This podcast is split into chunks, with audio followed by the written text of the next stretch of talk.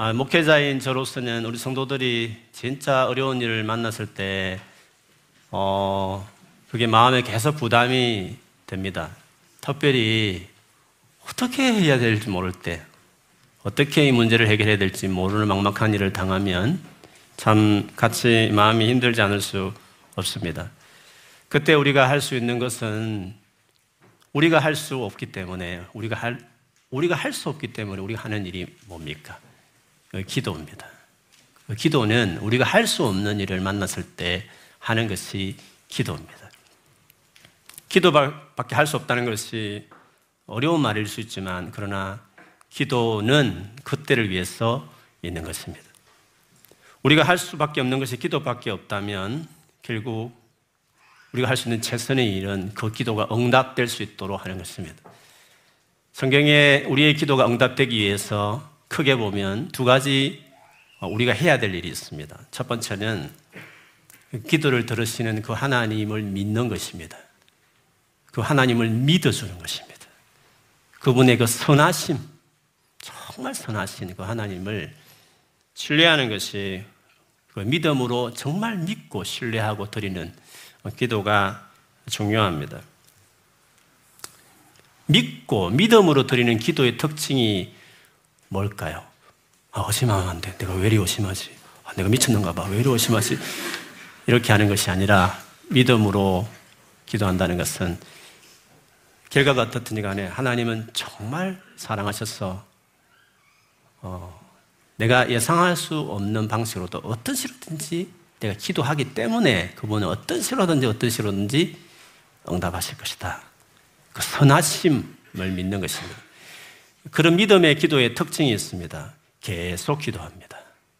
그리고 간절하게 도움이 될 수 있는 분이니 간절하게 기도하는 것입니다. 믿음이 없을 때, 믿지 않고 기도할 때에는 기도하다가 조금 이루어지지 않는 그런 징조만 보여도 내 그럴 줄 알았어 하면서 아마 그만둘 것입니다.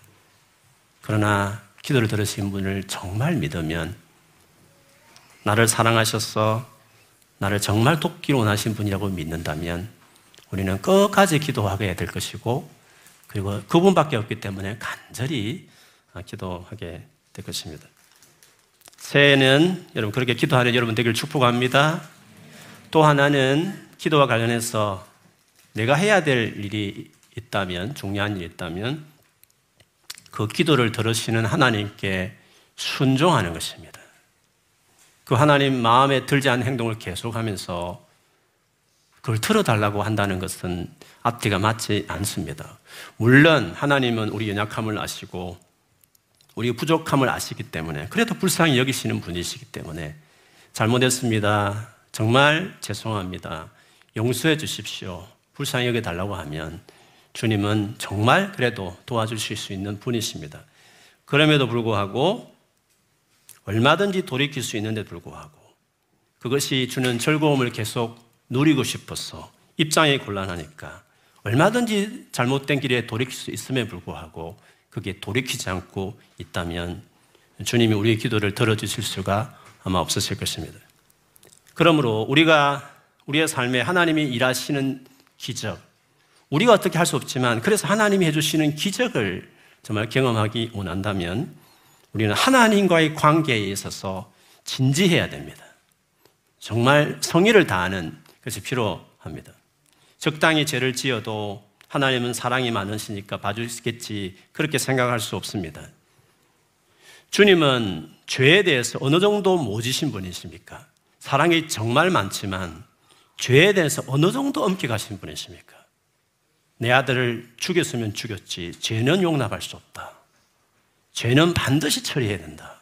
하실 정도로 자기 아들을 죄 때문에 죽이시는 하나님을 보십시오.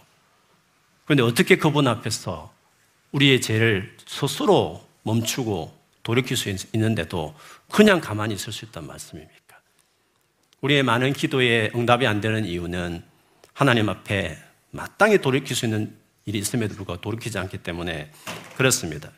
그런 점에서 우리가 하나님 앞에서 그분이 원하시는 거룩한 삶, 바른 삶을 살아가는 것은 그분과의 관계에서 그리고 기도 응답에 있어서 너무 중요한 일이 아닐 수 없습니다. 여러분, 우리가 거룩한 삶을 살아가는 데 있어서 주님 앞에서 바르게 살아가기 위해서 우리가 명심해야 될 중요한 사실 하나가 있습니다.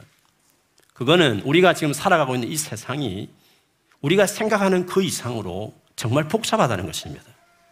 그러니까 나만 잘하면 되지 뭐. 내만 착하게 바르게 살면 살 수 있지 하는 것이 안 된다는 것입니다. 왜냐하면 나의 의사와 관계없이 나에게 강요하고 압력을 주는 높이는 높은 나보다 더 훨씬 더 권력 있는 사람들 세상에 많습니다. 그리고 그들이 만들어 놓은 사회 구조와 문화라는 게 있는 것입니다. 그리고 이것만 있는 것이 아닙니다. 세상 사람들은 모르지만 분명히 엄연한 바로 영적 세계가 있기 때문에 우리가 생각하는 것처럼 단순하게 바르게 사라지는 게 아닌 것입니다. 특히 오늘 본문을 보면 다니엘이 꿈을 꿨고 그 속에서 환상을 본 것을 기록한 내용이 있습니다. 그 내용은 그 시, 그가 살고 있는 시대와 그 이후에 일어날 제국에 대한 예언을 밝히는 말씀입니다. 그러니까 한 나라가 일어서고 망하고 또 다른 나라가 세워지는 이 과정에서 영적 세계와 밀접하게 관련이 있다라고 이야기하고 있습니다. 그리고 그들이 하나님의 백성들로 하여금 거룩하게 살지 못하도록 만들고 있다라고 어, 자세히 설명하고 있습니다. 그것을 대표적으로 잘 알 수 있는 것이 오늘 이 다니엘서 7장을 신약에 여러 군데에서 인용을 많이 하는데 대표적인 인용이 요한계시록 13장에 나옵니다. 거기도 보면 오늘 말씀처럼 바다에서 짐승이 올라왔다고 기록하고 있습니다. 특별히 두 짐승이 나오는데 하나는 바다에서 먼저 올라오는 짐승인데요. 그 모양이 오늘 본문에 나오듯이 사자, 곰, 표범으로 그대로 요한계시록 13장에 말합니다. 근데 요한계시록에서 말하는 이 짐승은 로마 황제를 가르칩니다. 그리고 그 외에 나중에 뒤에 보면 땅에서 올라온 짐승이 또 올라오는데 그것은 이 황제 숭배를 강요하는 황제 숭배 제사장들과 그리고 그것을 열심히 추종했던 로마 황제가 다스린 식민지의 지방 관리들을 바로 두 번째 짐승에 비교합니다. 그들은 1년에 딱 한 번, 딱 한 번, 신사참배처럼 의식처럼 생각하고 딱 한 번만 황제 섬기는 신전에 가서 황제가 나의 주요, 나의 하나님이라고 고백하면 된다고 말했습니다. 그 다음에 쭉 교회 가면 된다. 정치적인 의뢰야 그냥 교회 가면 된다. 이렇게 이야기를 했습니다. 그렇게 만일에 한다면 셀프 티켓을 줬습니다. 그거를 요한계시록 13장에 666이라는 말로 표현했습니다. 그 표를 가지고 있어야 매매가 가능했습니다. 그것이 없으면 그 당시에 장사나 사업이나 어떤 것도 할 수 없었기 때문에 엄청난 불이익을 겪었습니다. 그거를 거부하는 많은 교회들이 성도들이 고통당하는 성도들을 위해서 요한계시록을 사실은 썼습니다.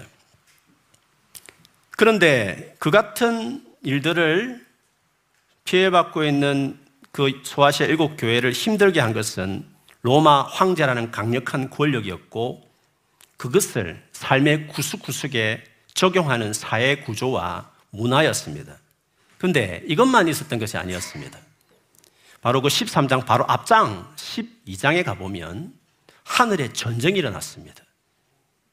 용으로 일컬어지는 사탄과 그의 졸개들은 쉽게 말하면 우리 식으로 하면 귀신들과 그 다음에 하나님의 군대 장관인 미가엘과 그리고 다른 선한 천사들이 같이 하늘에서 전쟁이 붙었습니다. 당연히 마귀와 그 졸개들이 패하게 되죠. 그래서 땅에 추락했습니다. 땅에 떨어져서 바로 그 다음 13장 바다에 오는 짐승을 등장시키고 땅에서 오는 짐승을 내세워서 땅에 있는 교회들을 괴롭히는 일들을 했던 것이었습니다. 그러니까 당대에 있는 로마 황제 제국과 그리고 그를 섬겼던 수많은 세력들이 다름 아닌 영적인 세력인 사단의 대행자로서 교회를 괴롭히고 있었다라고 요한계시록이 설명하는 것입니다. 그러니까 우리가 이 세상을 살아갈 때 내 혼자 잘하면 되지. 세상 열심히 착하게 살면 살 수 있어. 라는 차원이 아니라 이 세상의 거대한 권력과 그 권력에 빌붙어 있는 시스템과 문화들이 배후에 있는 영적 세력들이 하나님 백성을 하여금 그 말씀대로 살지 못하도록 진리에 거스른 일들을 하도록 하는 일들을 하기 때문에 우리가 그냥 단순 우리의 의지만으로 거룩하게 살아갈 수 없는 것입니다. 그렇기 때문에 우리가 이 땅에서 하나님의 백성답게 살아가는 것은 내 결심과 의지로 그냥 착하게 산다고 되는 부분이 아니라 하나님과의 도움이 필요한 것입니다. 우리가 거룩하게 살아가지 못하도록 방해한 세력이 이렇게 엄청나기 때문에 우리가 이런 가운데서도 하나님 뜻대로 살려면 바로 하나님 관계에 목맬 수밖에 없는 것입니다. 그리고 그 하나님부터 오는 은혜와 능력과 지혜를 드디어야 거룩하게 살아가는 것입니다. 거룩하게 살아가는 부분은 도덕적인 부분이 아닙니다. 이는 은혜의 차원이 있고 하나님의 도우심을 받아야 우리가 살아가는 부분이 있는 것입니다. 그래서 베드로전서 5장 8절에도 정신을 차리고 깨어 있으십시오. 여러분의 원수 악마가 우는 사자같이 삼킬 자를 두루 찾아다닌다고 이야기하고 있습니다. 오늘 본문을 간략하게 좀 자세하게 살펴보면요. 오늘 읽었던 1절부터 14절까지는 다니엘이 꿈을 꾸고 보았던 환상을 기록한 내용입니다. 그리고 오늘 본문 이후에 15절부터 마지막까지는 그 환상이 어떤 의미인지 다니엘이 천사에게 물었더니 천사가 설명한 내용이 이어져 나옵니다. 다니엘이 본 환상은 오늘 읽었지만 대충 이렇습니다. 동서남북 사방에 하늘부터 바람이 큰 바다에 불었는데 그 일렁거리는 바다에서 네 짐승이 올라왔다는 것입니다. 첫째 짐승은 독수리 날개를 하고 있는 사자였습니다. 두 번째로는 갈비뼈 세 개를 물고 있는 곰이었고, 두 번째는, 세 번째는 네 개의 날개와 네 개의 머리를 가진 표범이었습니다. 그리고 집중하고 싶은 어떻게 보면 이것이 중요한 부분인데 네 번째 짐승은요 모양이 어떤지 자세히 설명하고 있지 않지만 다만 사납고 무섭게 생겼다고만 말하고 있습니다. 특징으로 보면 이빨과 발이 쇠로 철로 되어 있었고 다른 짐승을 물어뜯고 남은 것들은 발로 짓밟았다고 이야기 했습니다.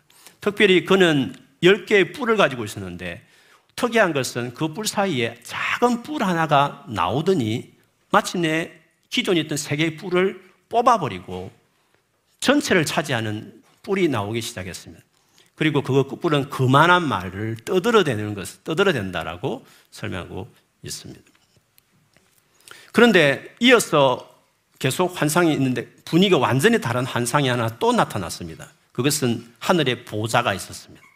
거기에 예적부터 아주 오래전부터 계셨 분처럼 보이는 흰 옷을 입고 계시고 머리는 양털 같은 깨끗한 머리를 갖고 계신 분이 그 보좌에 앉아 있었습니다. 보좌 주변에 불꽃이 일었습니다. 불길이 치솟고 있었고 그 보좌로부터 강물같이 불길이 막 흘러 나갔습니다. 주변에 수천 수만의 사람들 천사들이 그분을 모시고 서 있었습니다. 그분이 하는 일들이 뭐냐 하면 책들을 펴서 세상을 심판하는 일을 했습니다. 그리고 그 심판의 주 대상은 그 넷째 짐승이었습니다. 그를 살해하고 그 시체를 타는 물에 던졌다라고 이야기했습니다. 그렇게 심판을 끝낸 다음에 이어서 인자 같으니, 즉 사람 같이 보여지는 분이 하늘에서 구름을 타고 바로 그 예적부터 계신 그분께 나아가는 것입니다. 그런데 예적부터 계신 그분께서 바로 그 사람같이 생긴 그분에게 권세와 영광과 나라를 주셨습니다. 그랬더니 언어와 다른 모두 이 땅에 사는 백성들이 그를 경배하게 됐다는 것입니다. 그리고 그분의 권세는 영원한 권세에서 영원히 지속되고 그분이 다스리는 나라는 멸망하지 않게 되었다. 라는 것이 오늘 환상의 내용이었습니다. 그럼 여기서 내 짐승은 무엇을 가르치는 것일까? 신학자 간에 여러 가지 의견들이 있습니다. 특별히 넷을 생각해 보면 다니엘서 2장에 보면 너부갓네살의 간밤에 꿈을 꾸다가 네 개의 금속으로 이루어진 큰 신상을 본 꿈꾼 이야기 여러분 혹시 기억하실 것입니다. 머리는 금이요, 어깨와 그리고 팔은 은이요, 그리고 배와 밑에 허벅다리까지는 동이요. 그 다음에 종아리와 다리는 철, 즉 쇠와 진흙으로 되어 있었던 이 세 개의 어떤 섹션으로 나뉘어진 신상이 있었는데 마치 오늘 새 짐승과 비슷한 연속성이 있습니다. 오늘 본문에는 사자, 곰, 표범, 무서운 짐승 이렇게 되어 있습니다. 이 네 짐승은 나중에 천사의 설명을 보면 알지만 네 왕, 즉 네 제국을 가르칩니다. 그 네 제국이 뭐냐 따라서 전통적으로 지금까지 해석은 그렇습니다. 다니엘서부터 즉 예수님 오셔서 이루어진 하나님 나라까지 전 세계를 제패했던 네 제국이라고 생각했습니다. 첫째는 바, 다니엘에 살고 있던 바빌로니아, 바빌론 제국. 그 다음에 메데 파르스, 바사, 즉 페르시아 제국. 그 다음에 세 번째 알렉산드리아가 세운 어, 헬라 제국. 그 다음에 로마. 이렇게 네 제국으로 어, 설명을 했습니다. 그러나 신학이 발전하면서 그리고 다니엘서를 본문에 충실하게 보게 될 때 로마까지 가지 않는 것을 알 수 있습니다. 그래서 첫 번째 사자를 느부갓네살로 많이 표현했기 때문에 바벨론으로 말하는 것은 맞습니다. 근데 두 번째, 세 번째, 네 번째에 대해서 해석은 조금 다릅니다. 즉 메데와 바사가 나중에 합쳤지만 그걸 각각 나누어서 두 번째, 세 번째 하는 분도 계시고 마지막을 헬라 제국 이렇게 말하는 분도 계십니다.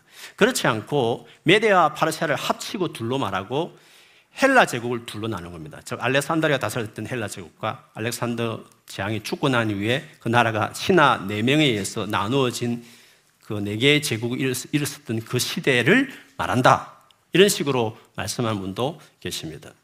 근데 여기서 중요한 것은 넷째 짐승이고 특별히 뒤에 뿔 사이에 나온 새로 돋아난 조그만 뿔, 그것이 전체를 다스리게 되는 그 작은 뿔이 오늘 핵심에 있습니다. 그래서 나중에 다니엘도 천사에게 넷째 짐승을 물어보고 그 뿔이 뭔지에 대해서 관심을 가진 것을 알 수 있습니다. 이 네 번째 짐승, 특별히 그 짐승의 작은 뿔은 알레산더가 죽고 난 후에 신하에 의해서 네 나라로 나뉘어지게 되는데요. 그 중에서 특별히 이스라엘 나라, 하나님 나라, 하나님 백성 이스라엘 나라를 중심으로 북쪽 시리아를 중심으로 이루어진 셀루쿠스 왕조가 있었고 그 이스라엘 중심으로 밑에 애굽을 중심으로 있었던 것이 톨레미 왕조가 있었습니다. 그런데 밑에 남쪽 톨레미 왕조는 그래도 온건하게 이스라엘, 이스라엘 나라가 이스라엘을 잘 해줬습니다. 근데 문제는 위에 바로 이스라엘 나라 바로 위에 다스렸던 그 셀루쿠스 왕조는 되게 악랄했습니다. 특별히 여기서 작은 뿔로 일컬어진 이 사람은 이 셀루쿠스 8대 왕인 안티오쿠스 4세 에피파네스를 가르칩니다. 이 사람은 제2의 알렉산더를 꿈꾸고 헬라 문화에 심취했고 그래서 모든 민족들의 민족성과 종교를 종교를 없애서 헬라화 시키려고 애썼습니다. 그가 다스렸던 시대는 기원전 175년에서 163년이었습니다. 그리고 그는 애굽을 다스리고 있던 톨레미 왕조와 전쟁을 많이 했습니다. 완전히 정복해서 알렉산드가 제패했던 모든 지역을 자기가 통치하려고 했기 때문에 그렇습니다. 그래서 톨레미 왕조와 전쟁을 하게 될때 어, 결정적으로 이기도 하고 한 번 이번 전쟁을 완전히 정복할 생각으로 애굽을 내려갔는데 문제는 로마가 성인을 해주지 않았습니다. 그가 로마에서 10여 년을 포로로 살아봤기 때문에 로마가 얼마나 거대한지를 알았습니다. 로마에 잘못 보이면 자기 왕조가 망할 수 있다는 알았기 때문에 눈물로 그거를 정복할 눈앞에서 정복하지 않고 돌이키는 결정을 하게 됩니다. 돌이키는 가운데 너무 화가 나서 그 화를 예루살렘에 풀기 시작하는 것이었습니다. 유대인들은 안식에 도무지 일을 하지 않기 때문에 안식일 날 딱 공격을 2만 2천 명의 군대를 파견해서 예루살렘을 공격하고 약탈하며 불태워서 많은 사람들을 죽이고 여자와 아이들을 노예로 잡아갑니다. 특별히 BC 167년에는 유대인들이 조상 제대로 지켜왔던 생명처럼 생각했던 안식일을 지키지 못하게 폐지시켰습니다. 율법에 명하는 절기를 하지 못하게 했고 번제 제사를 금했고 어린아이의 할례까지 금지시켰습니다. 율법서는 불태웠으며 성전 재단에 더러운 돼지를 제물로 바치며 우상에게 숭배하게 만들었고 유대인들에게 돼지고기를 먹도록 강요했습니다. 이거, 이 가운데 하나라도 어기면 누구를 막론하고 다 사형에 처했습니다. 이것을 강요할 때 한 제사장 가문이 도무지 받아들일 수 없습니다. 강요하는 직원을 죽이고 독립투사로 나서기 시작했고 거기에서 수많은 불만이 있던 유대 청년들이 많은 사람들이 합류해서 마카비라는 그 형제의 어, 독립 세력을 이루고 그들이 세력이 커져서 마침내 셀루쿠스 왕조를 몰아내게 되죠. 그리고 하스몬 왕조라고 100년이라는 독립의 시대를 어, 갖게 됩니다. 그러다가 결국에는 로마에서 이제 제압당하게 되고 제압하고 있는 그 상태에서 신약 성경이 나오고 거기에 예수님이 그 상태에서 로마 제국 시대에 예수님이 태어나는 것이었습니다. 그러니까 오늘 여기서 말하는 포커스 두고 있는 다니엘서의 중요한 지금 focusing은 이 셀루쿠스 왕조의 안티오쿠스 4세가 바로 중요한 인물입니다. 그는 유대인의 민족성과 종교를 완전히 말살하라고 했습니다. 이 사람을 신약에 와서 예수님이나 그리고 오늘 요한이 쓴 요한계시록이나 그리고 바울이 쓴 데살로니가후서 2장에 보면 적 그리스도의 상징적인 인물로 이 사람을 인용합니다. 오늘 본문 봐도 그 사람을 예견케 하는 말씀이 7장 오늘 본문 아니지만 뒤에 25절에 보면 그의 행적을 그대로 예언한 말씀이 이렇게 기록되어 있습니다. 그가 저 안티오쿠스 사세가 가장 높으신 분께 대항하여 말하며 가장 높으신 분의 성도들을 즉 이스라엘 백성들을 괴롭히며 정한 때와 법을 바꾸려고 할 것이다. 성도들은 한 때와 두 때와 반 때까지 그의 권세 아래에 놓을 것이다. 라고 이야기했습니다. 이게 세상입니다. 다니엘 시대도 그렇고 요한계시를 기록할 로마 시대도 그렇거니와 그리고 그것을 빗대어서 마지막 때를 설명하는 많은 말씀들도 마찬가지지만 세상에는 단순히 그냥 내 옆에 괴롭히는 사람 정도가 아니라 믿는 사람들, 하나님의 백성들로 하여금 말씀대로 살지 못하게 하는 그런 큰 싸움이 있다라고 성경에 이야기하는 것입니다. 그래서 그 말씀대로 살지 못하고 방해하는 것은 세상의 권력자들이고 그들에 의해서 움직이는 사회 각층의 리더들이며 그에 발맞춰 살아가는 대중들 그렇게 해서 만들어진 사회 구조와 문화가 하나님의 말씀대로 살지 못하게 강요한다라고 말하고 있는 것이죠. 그래서 하나님을 모독하고 그의 백성들인 성도들을 괴롭히고 그들이 지키려고 하는 진리를 바꾸려고 하는 노력을 끊임없이 하는 것입니다. 그렇기 때문에 이런 세상에서 거룩하게 살아간다는 것은 단순한 우리의 노력 이상으로 우리의 노력만으로 되는 게 아닙니다. 그래서 하나님 관계에 목숨 걸어야 되고 우리가 은혜 받지 않으면 이 거대한 세상 안에서 거룩한 백성으로 살아갈 수 없는 것입니다. 그러나 하나님 은혜를 덧입은 하나님의 백성들은 반드시 승리한다. 그것 또한 약속하고 있는 것입니다. 오늘 다니엘서의 한 상에 보면 보좌에 앉으신 그분이 결국 넷째 짐승을 심판했고 그리고 심판한 이후에 사람같이 생긴 그분이 구름 타고 오셨는데 그거는 예수 그리스도를 이야기하는 것입니다. 그 예수께 하나님께서 영광과 나라를 다 주고 그 권세와 나라가 영원했다라고 이야기하는 것입니다. 그런데 이 다니엘서 7장 이후에 가보면 그 나라와 권세를 받은 것이 예수에게만 적용되지 않고 그 예수를 따르는 성도들, 오늘날 한다면 믿는 저와 여러분 교회까지도 그 권세와 능력을 받는다는 것까지 확대해서 적용하는 것을 볼 수 있습니다. 오늘 읽었던 7장 18절만 보면, 아, 읽어보지 않는 18절 뒤에 보면, 본문 뒤에 보면, 그러나 가장 높으신 분의 성도들이 나라를 얻을 것이며 영원히 영원히 영원히 그것을 누릴 것이라고 말했습니다. 21절, 22절에서도 내가 보아, 보고 있을 때에 새로 돋은 그 뿌리 성도들에게 맞서서 전쟁을 일으키고 그들을 이기는 듯 했지만 예측부터 계신 분이 오셔서 가장 높으신 분의 성도들의 권리를 찾아주셔서 마침내 성도들이 나라를 되찾았다고 했습니다. 27절에도 나라와 건세와 온 천하 열국의 위력이 가장 높으신 분의 거룩한 백성에게로 돌아갈 것이다. 그의 나라는 영원한 나라다. 건세를 가진 모든 통치자가 그를 섬기며 복종할 것이라고 했습니다. 이상에서 보듯이 우리는 하나님의 은혜를 드디보면 이런 가운데서도 승리하고 그 놀라 영광스러운 권세 있는 나라를 상속받는 사람이 될 것이라고 말했습니다. 그렇기 때문에 그냥 우리 힘으로, 우리 노력으로 세상에서 이 직면된 이 어려움 속에 거룩하게 살아갈 수 없는 것입니다. 이 싸움에서 이기기 위해서 대충 적당히 마음 가는 대로 살아서 싸워서 이겨야 되는 것이 아닙니다. 적당히 하니까 그렇게 신앙생활하기 힘듭니다. 적당히 하니까 계속 뭔가 못 이기고 살아가게 되는 것입니다. 하나님을 찾아야 되고 그래서 그분으로부터 매일 능력과 힘과 지혜를 받아야만 항상 이길 수 있고 넉넉히 이길 수 있는 것입니다. 왜냐하면 아무리 세상이 어렵다 하더라도 악하다 해도 하나님의 능력과 지혜보다 더 클 수는 없기 때문에 그런 것입니다. 하나님과 진지한 관계를 세우는 것이 우리에게 그래서 중요합니다. 새해 들어서 강하게 주시는 마음이지만 적당히 어느 정도 하지 말고 진짜 주님 관계에 헌신하는 삶을 살아야 합니다. 기도에 정말 하나님의 힘을 기울이고 하나님의 말씀대로 정말 살겠다고 자기를 어지를 들여서 하나님께 드리면서 은혜를 드리면서 순종하는 사람으로 나가는 자들이 되어야 하는 것입니다.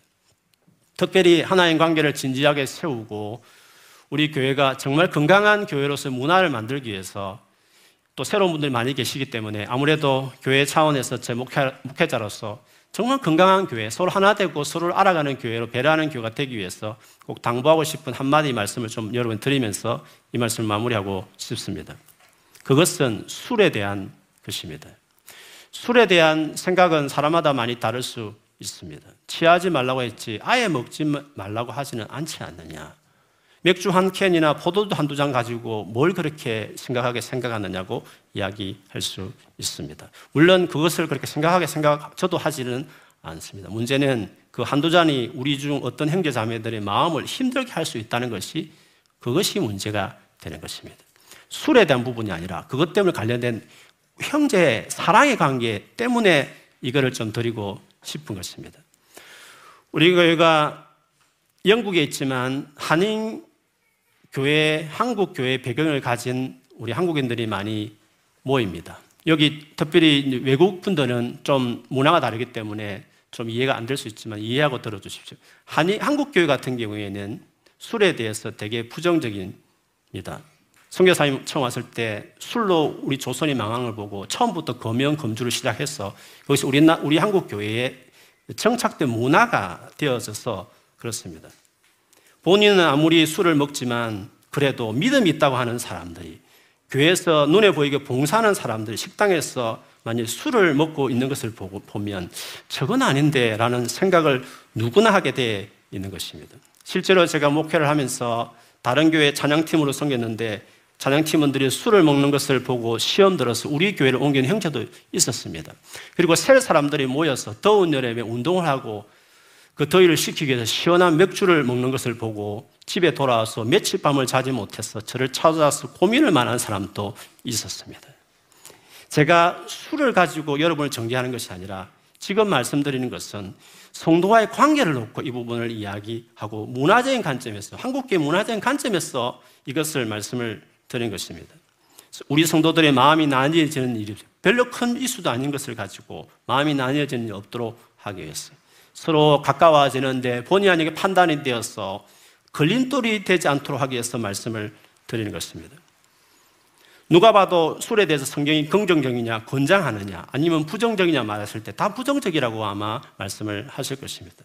예를 들면 신약의 고린도전서 6장 10절에 바울이 한 말입니다. 하나님 나라에 들어갈 수 없는 죄의 목록에 술 취함이 있다는 것이 놀랍습니다. 도둑질하는 사람이나 탐욕을 부리는 사람이나 술 취하는 사람들이나 남을 중상하는 사람들이나 남의 것을 약탈하는 사람들은 하나님 나라를 상속받지 못할 것입니다. 구약 성경에서 하나님께서 자신을 자신을 거룩하게 바치기 원해서 자원해서 바치기를 원했던 사람이 있었습니다. 우리는 나슬린이라고 이야기합니다. 포도주는 이스라엘 사람들에게 석회가 많은 이스라엘 땅에는 음료수와 같은 것입니다. 그러나 하나님을 가까이 하겠다는 사람, 하나님을 섬기겠다는 사람, 특별히 하나님 나라의 리더가 되겠다는 하나님께 더 거룩하게 드리겠다는 마음을 가진 그런 입장에 있는 나슬리 같은 사람들에게 있어서 하나님은 포도주도 포도주에 나오는 일제 어떤 음식도 먹지 말할 정도로 엄격하게 말씀하셨습니다. 그래서 리더는 헌신하고자 하는 자들에게는 누구나 다 할 수 있는 일까지도 스스로 절제하는 것들을 성경 전체에서 이야기하는 것입니다. 바울이 교회 안에서 먹고 마시는 문제에 대해서 초대교도 문제가 많고 문제, 분쟁이 많았습니다. 서로 많은 의견들이 있었습니다. 그때 건면했던 말씀, 그 모든 것이 기준이 되는 말씀, 우리가 기담아 들을 필요가 있습니다. 로마서 14장 21절입니다. 고기도 먹지 아니하고 포도주도 마시지 아니하고 무엇이든지 내 형제로 그리키게 하는 일을 아니함이 아름다우니라. 그것이 무엇이든지 간에 술이냐 무슨 음식이냐 우상에 바친 제물이냐 제사 음식이냐 그 자체를 이야기하는 게 아닙니다. 무엇이든 간에 그것 때문에 그리스도께서 죽어서 구원해 주신 그 귀한 형제가 힘들어 한다면 먹을 수 있는 일이고 마실 수 있는 정도의 수준일지라도 하지 않는다. 그게 바울의 기준이었습니다. 술에 대해서 영국 교회는 우리 한국 교회처럼 그렇게 엄격하지 않습니다. 제가 제가 아는 보수적인 교회도 포도주를 아예 행사처럼 버려놓고 전도 차원에서 하는 교회도 있는 것도 알고 있었습니다. 그래서 술의 부분에 있어서 어느 정도 문화적인 견해 차이가 있는 건 맞습니다. 그래서 말씀드린 것입니다. 문화적인 차원에서 말씀드린 것입니다. 우리 한국 교회가 문화적인 측면에서 술에 대해 부정적이기 때문에 그래서 한국 교회이기 때문에 아는 사람이 모이고 있기 때문에 문화적인 측면에서 제가 말씀을 드리는 것입니다. 한국의 교회는 술에 대해서 그 견해가 그런 견해이기 때문에 존중해야 될 필요가 있다는 것입니다. 그것을 믿음과 직결시키고 그것 때문에 마음이 불편한 일들이 영국 교회는 없는데 한국 교회는 있을 수 있기 때문에 그래서 문화적인 차원에서 말씀을 드리는 것입니다. 이 술에 대한 한국 교회의 입장이 시대가 많이 바뀌어서 느슨해지기도 있지만 과연 이 술에 대해서 완전히 영국교회처럼 자유로울 수 있을까? 언제쯤 자유로울 수 있을까? 제가 생각하는 예수님 재림할 때까지는 아마 어렵겠다 이런 생각을 합니다. 물론 개인적으로 또 정말 이것을 아는 사적인 자리에서 한두 잔 먹는 거야 뭐 괜찮을 수 있는 것입니다. 그것을 제가 말하는 것이 아닙니다. 그 술 자체를 가지고 제가 말씀드리는 게 아닙니다. 형제 사랑의 관계에서 우리 교회 공동체 전체에 대해서 노상에서 혹은 모두가 있는 파블릭한 식당에서 믿는 사람끼리 모여서 우리 꾸미는 교회 성도들끼리 많이 모여서 먹는 그런 케이스를 제가 이야기하는 것입니다. 셀끼리 모였는데 교회로 모였는데 그때 있었던 이야기를 제가 말하는 것이지 개인적으로 얼마든지 절차할 수 있고 장할 수 있는 부분에서 하는 것에 대해 말하는 것이 아니고 그것을 가지고 뭐라는 사람 아무도 아마 우리 현대 교인 중에서 없을 것입니다. 교회 차원에서 관계를 생각하면서 이야기하는 것입니다. 저도 포도주 한두 잔, 맥주의 맛을 잘 모르겠지만 어쨌든 그런 거 먹을 자유가 저도 있다고 저는 생각합니다. 그러나 제가 한국 교회 목사고 한국 교회 문화가 있기 때문에 저 스스로 그 자유를 사용하지 않기로 예수님 재림할 때까지 한국 교회로 숲었을 때 어쩔 수 없기 때문에 제가 안 먹기로 그 말씀는 포도주까지도 저는 개인적으로도 사적으로도 엄격하게 안 먹기로 제 스스로 결정을 했을 뿐인 것입니다. 제가 만일에 인도에 태어났다면 소를 우상을 섬기는 그 인도의 사람을 태어났다면 저는 죽을 때까지 맛있는 스테이크를 먹지 않을 것입니다. 제가 이스라엘에 태어났으면 그 맛있는 삼겹살도 한 번도 입에 대지 않도록 아마 저는 살아갈 것입니다. 많은 불편하고 억울한 일이지만 그러나 그 음식 정도야 하나님을 사랑하고 예수께서 생명 바쳐서 구원한 형제의 관계에 불편하게 않는 일이라면 기꺼이 제가 스스로 자원해서 형제 사랑의 큰 세 계명의 원칙을 순종하기 위해서 그런 결정을 내리는 것입니다.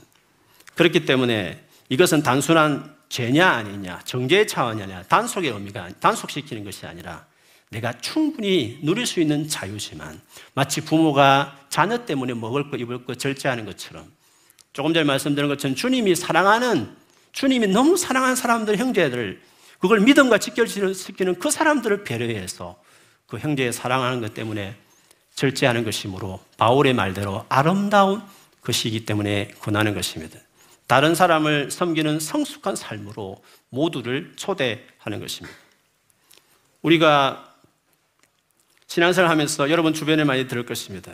우리들 사이에 끓이끼는 일이 없도록 만들기 위해서 또 온전히 하나 되게 하는 공동체를 만들기 위해서는 하나님께서 강력하게 임하셔야 됩니다. 우리가 하나 될 때 하나님께서 강력하게 임하십니다. 하나님이 강력하게 임해야 될 이유는 너무너무 많습니다. 여러분 주변에 보면 여러 가지 어려움을 만나서 힘들어하는 사람들이 많습니다. 그분들 일주일에 유일하게 한 번 오는 것이 이 예배인데 이 예배에 와서 그 어려운 고난과 힘든 것을 이겨낼 수 있는 힘을 이 예배에서 얻고 돌아가야 됩니다.